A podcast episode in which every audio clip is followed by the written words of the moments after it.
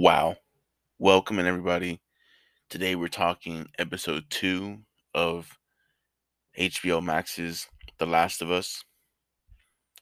What a phenomenal episode.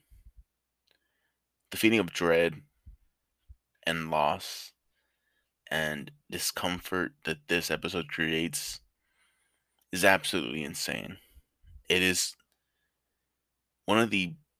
It, it's crazy to even say this, but like when it comes to like the zombie apocalypse, when it comes to the end of the world pandemic kind of episodes and things for movies and TVs and things like that, this one just is like the top of the top. Like one of the best episodes for explaining and showing and giving you that feeling of dread, that feeling of everything is screwed and no one's gonna ever recover from this and everyone who's still alive, everyone who's still breathing, it just all just is slowly going to crumble away and envelop every single person. So just going from the top after starting like that, um, the flashbacks that the show's given us, this extra pieces of like info that as far as I remember from playing the game, and I did play it about nine, ten years ago now. I played on the PS4. Uh, the Last of Us remastered. Uh, as far as I remember, there wasn't any backstory as to where the virus came from, why it started, where it originated, and how it spread and wh- why it spread. So, seeing at the start the flashback to, I believe it was Indonesia, and they have a professor go into the hospital to look at a patient. and through that, they show the absolute dread that she has over her. And the feeling when she cuts into the ankle of the dead patient on the table. And how when she cuts it, she sees it instantly. She instantly knows what it is. She instantly knows to go and, and to check the mouth. And honestly, I was expecting for that dead infected to just bite her hand off, even though I knew she wasn't because they had already said that they had shot in the head. But um, when, when she reaches her hand, her, her fingers, and then she pulls out that that fungus that's like still alive and still moving, and she instantly knows what it is, and she just and and she and she just like realizes that that's it for them, that they're done, and her only reaction is, "Let me just be with my family." As this ends, it's terrifying because she knows what's gonna happen. She knows what needs to be done, and clearly, the city officials and and the military presence in the city doesn't take her serious because it gets widespread from there. But the fact that she knows and she's like, bomb. That's the only thing she says is bomb. And the and the officer in the room with her, he's just like, it, it's almost like he just doesn't know how to, how to react to that. Which, granted, in that situation, you probably wouldn't know how to react to that either. But it's just phenomenal how she reacts and how she phrases it and how she knows it just bomb everything and how she just just like connects all the dots and she's like how, how many people did she bite how many people were bit that day who bit them who bit her and how many other people are missing from the factory. And it's like 14 people missing from the factory. That means 14 potential infected within the city somewhere just going crazy. And we see what what like what the virus can do to even older people, as we saw in the first episode, when the wheelchair bound, very sick uh, grandma was in the chair and she was infected, and then she ends up um, being able to get out of the chair and just jump around and run around when Ed when she clearly shouldn't be able to do those things. So just thinking like it's even just able-bodied people who go to work every day. Imagine that, but 14 of them, and imagine the people that they go to, they go home, they infect their family, they infect their friends, and it's at, at that point like it's a pandemic. It's widespread. It's in that entire city, and and she knows. She that that doctor instantly knows, and it is dreadful. It's powerful. It shows just how serious it is. It shows that there should, in theory, be no cure because it is a virus. And it is just, oh, it's so good. So, yeah, uh, moving on from that, uh, they played the intro scene for The Last of Us. That, and this music is phenomenal. And big shout out to like Naughty Dog, the game developers of The Last of Us. They've done a, a number of other great games as well, but to most people, The Last of Us is their crown jewel game. But um yeah, so moving forward, we get the opening scene where Ellie's like waking up and Joel is instantly just like, all right, like let's kill her. And Tess Tess is a very optimistic character. And she is like, okay, well, she's clearly still alive. She feels like she's telling the truth. And she's trying to get through to Joel, but Joel has been hardened by this world. Joel, so far in this world, has lost his daughter. He, uh, his brother's missing or out in the wild by himself. And now all he really has is Tess. So he doesn't want to risk anything. He does. He's, he'd rather stay in the QZ, live out the rest of his life as safely as he can, and go from there. Uh, Tess is more um, optimistic. She wants to explore. Also, just a quick side note about Tess. Sorry to just like interject you like this, but Tess, I feel like in the game, from what I could tell, I feel like she was a bit younger than what she's portrayed as on the show.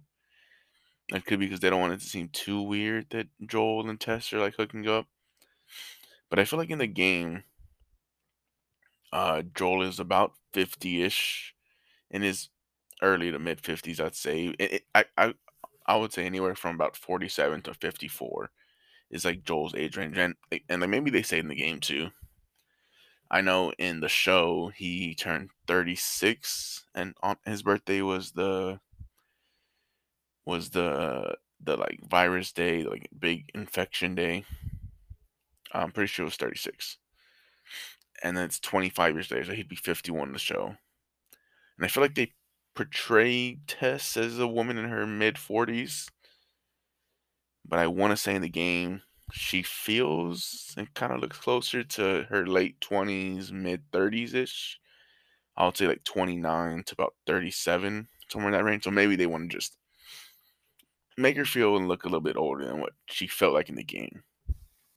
Anyways, um, I don't see any problem with someone in their 50s, someone in their 30s being together, but whatever. I mean, that was in the game, the show. They probably wanted to make it look a little bit older, but that that does kind of stand out to me, having played the game but I could be wrong. It has been 10 years since I've played it. Could be wrong on how old I think she feels and how she should feel. Anyways, um yeah, so moving forward, they go into the hotel and they have to get up to the top floor. That's all good. It's a broken off passageway and in the game this happens a lot. And you get Tess in this first part that does it but in the future, it'll be Ellie that starts to do these things for Joel. That way they can advance in the game, and I assume it'll be the same to advance in the show as well.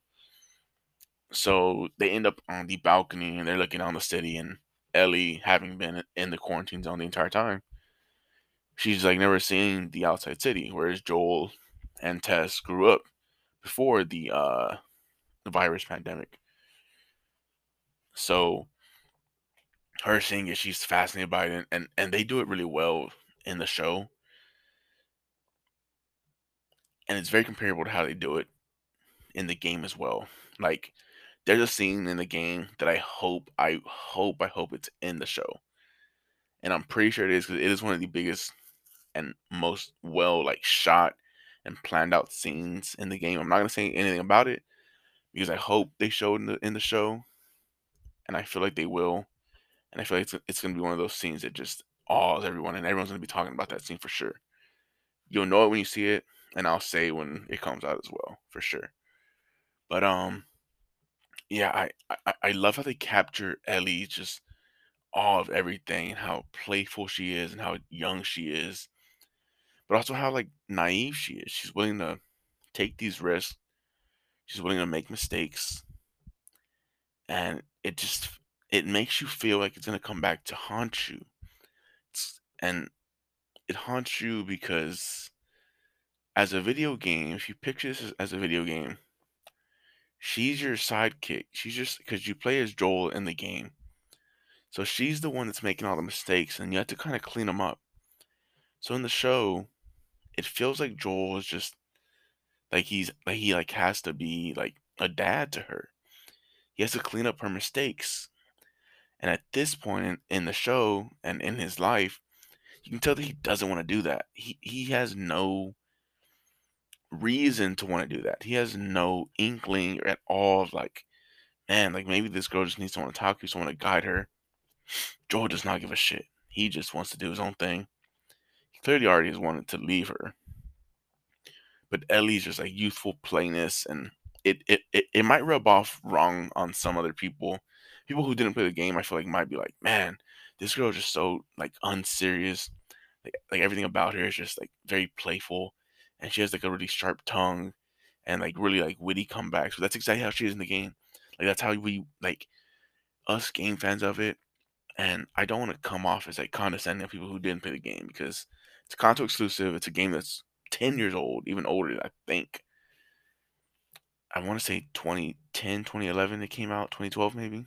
2011, I want to say.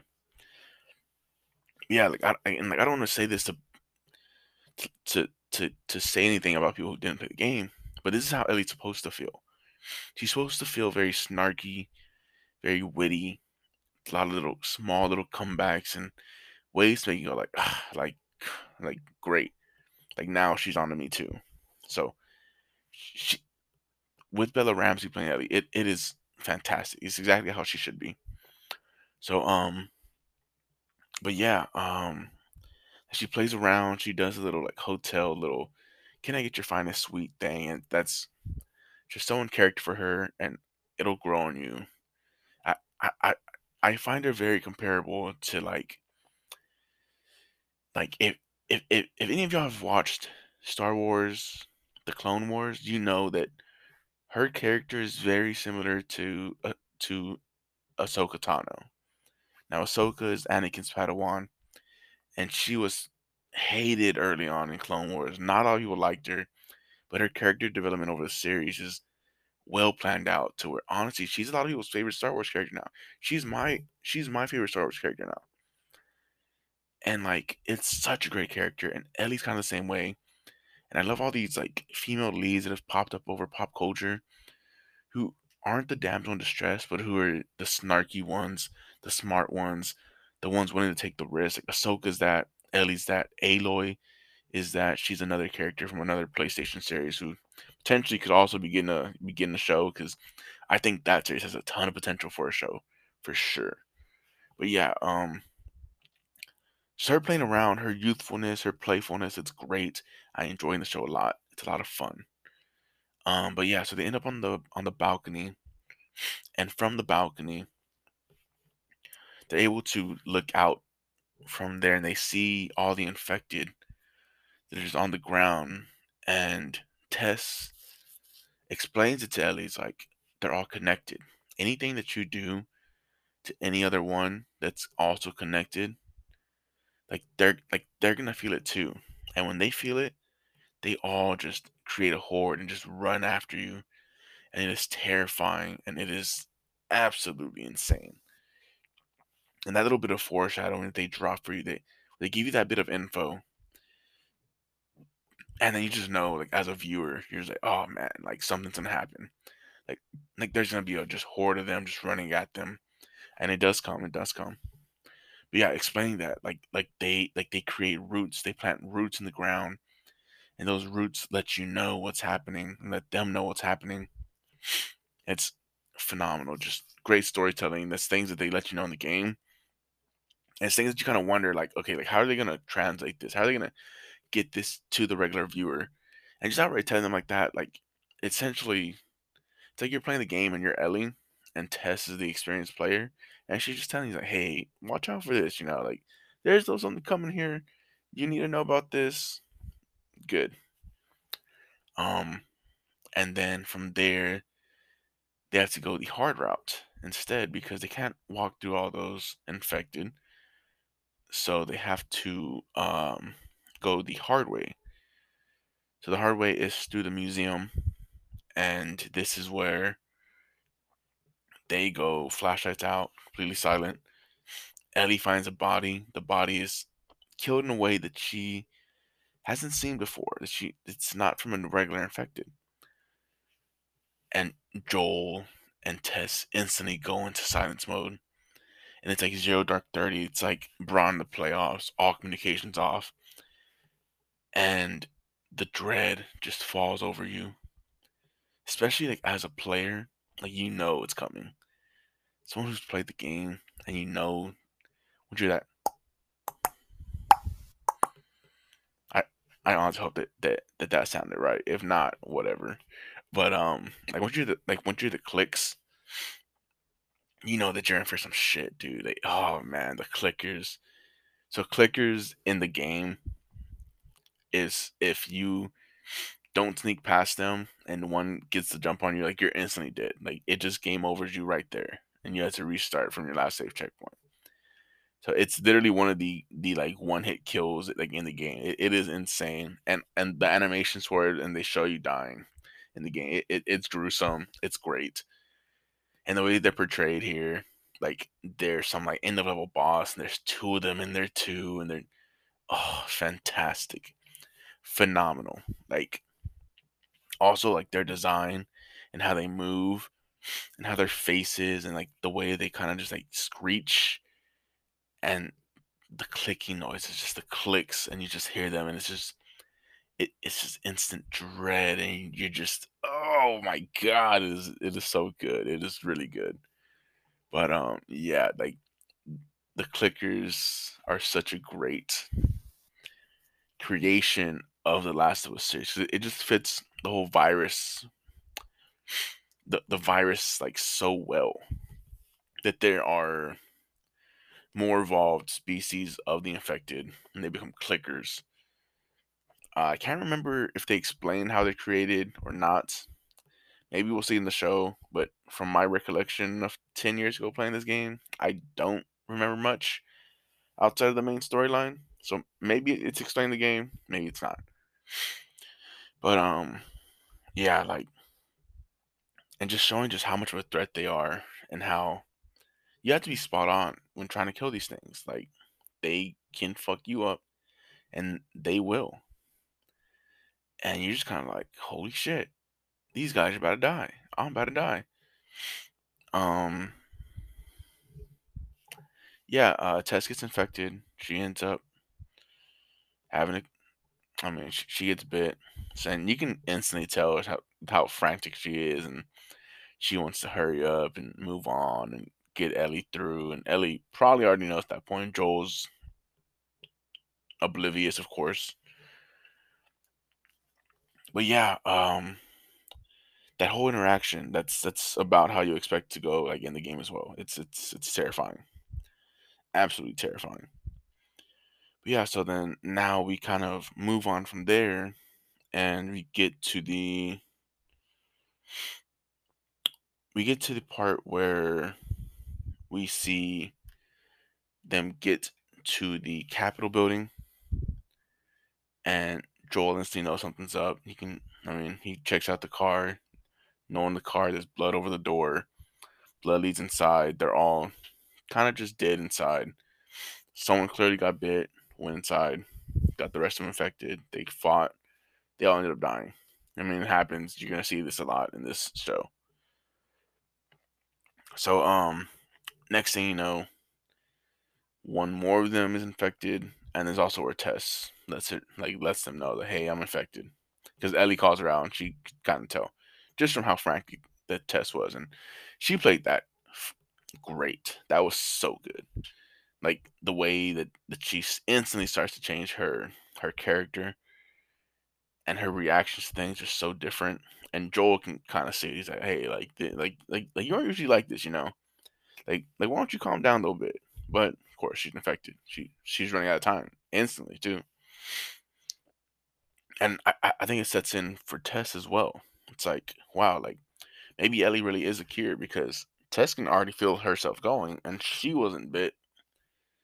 I mean, and show that that was probably 20 to 45 minutes ago when she was bit and she's already starting to feel like herself turning like into an infected with the virus. So um yeah. And that just gives her hope that maybe one day ellie could be the key to to solving everything. And then of course we go through there and tess ends up uh pouring gasoline pouring uh, throwing grenades, and then finally getting her lighter to light, and it blows everything up. The uh, the the creepiest part is when that one infected just turns and sees Tess, and it's like they already know that she's infected, and he goes to like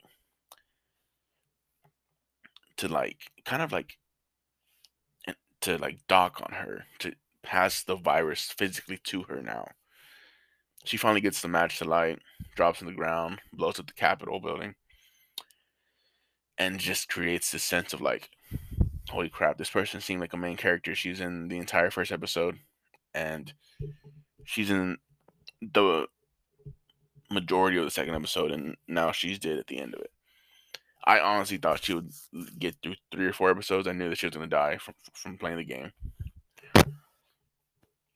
But um, yeah, I just uh, I feel like she was gonna get at least three episodes, maybe four.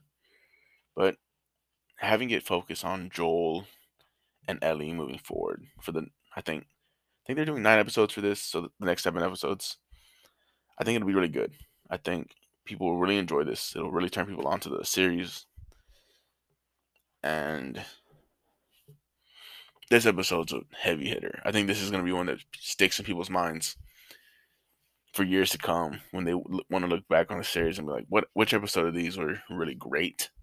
I think the second one, the second one's gonna stick out in people's minds for sure. Um, yeah, that's that's my recap. Hope y'all enjoyed. Hope y'all enjoyed this kind of storytelling vibe to this more so. Um, this definitely this series is gonna be a thrill ride. Just like everything about it, it's gonna draw people in. It's gonna make it like event almost, and it's gonna feel great. It's it's gonna be amazing. And honestly, I think we're gonna be getting these weekly from me now until the series is done. So I hope y'all enjoyed this one. Uh, make sure to share the podcast if you enjoyed it. Share with someone that listens to the show, or not listens to the show, that watches that watches the show, or or played the game. Maybe they're like, "Oh, I already played the game. I don't need to watch the show." Get them to watch the show, and then recommend them this podcast after that. All right. Hope you enjoyed. This has been Alfredo Aguilar on the Opening Podcast.